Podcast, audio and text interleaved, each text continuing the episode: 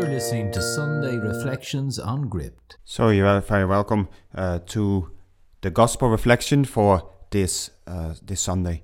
It is now running towards the end of the time between Easter and, and Pentecost. I suppose Easter and the Ascension, and then the nine, days of prayer for the Holy Spirit to come. And all the readings are really gated, catered towards this, are really aiming towards this this event because the receiving of the Holy Spirit at Pentecost that is the defining moment in history, I suppose, from our experiential point of view.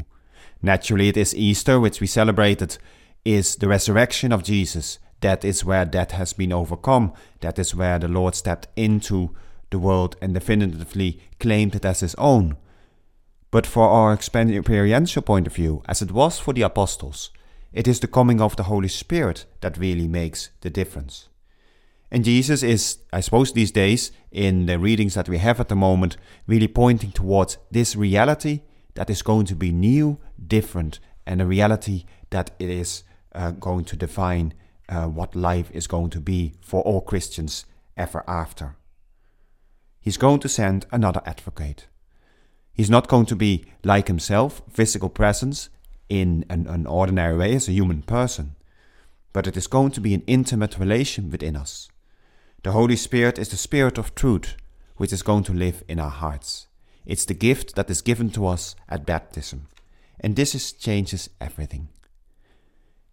If we accept the Spirit, if we can recognize the Spirit, then that changes how we live, because the Spirit lives in us.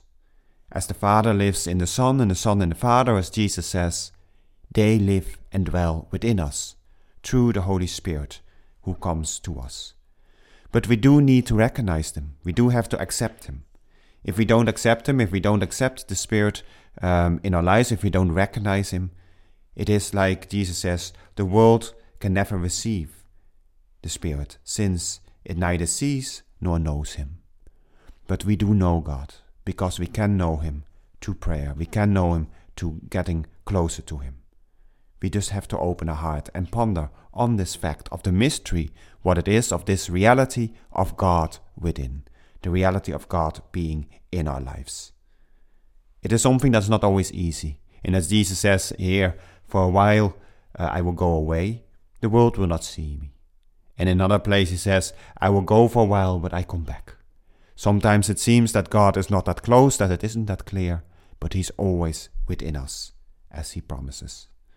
So, for in the preparation for the Ascension and for Pentecost. Let us really reflect on what is our experience of God, how does God make a difference in our lives, how do we recognize Him to come and step into our lives, that we, we know that He is always there, that we can welcome Him, that we can allow Him to act, that He may give us depth and purpose in a life that otherwise can be empty and void of meaning, that we strive for what is great that we strive for what is beautiful, that we strive for what is good. That is the preparation for Pentecost, to prepare our hearts for the Spirit to transform our lives.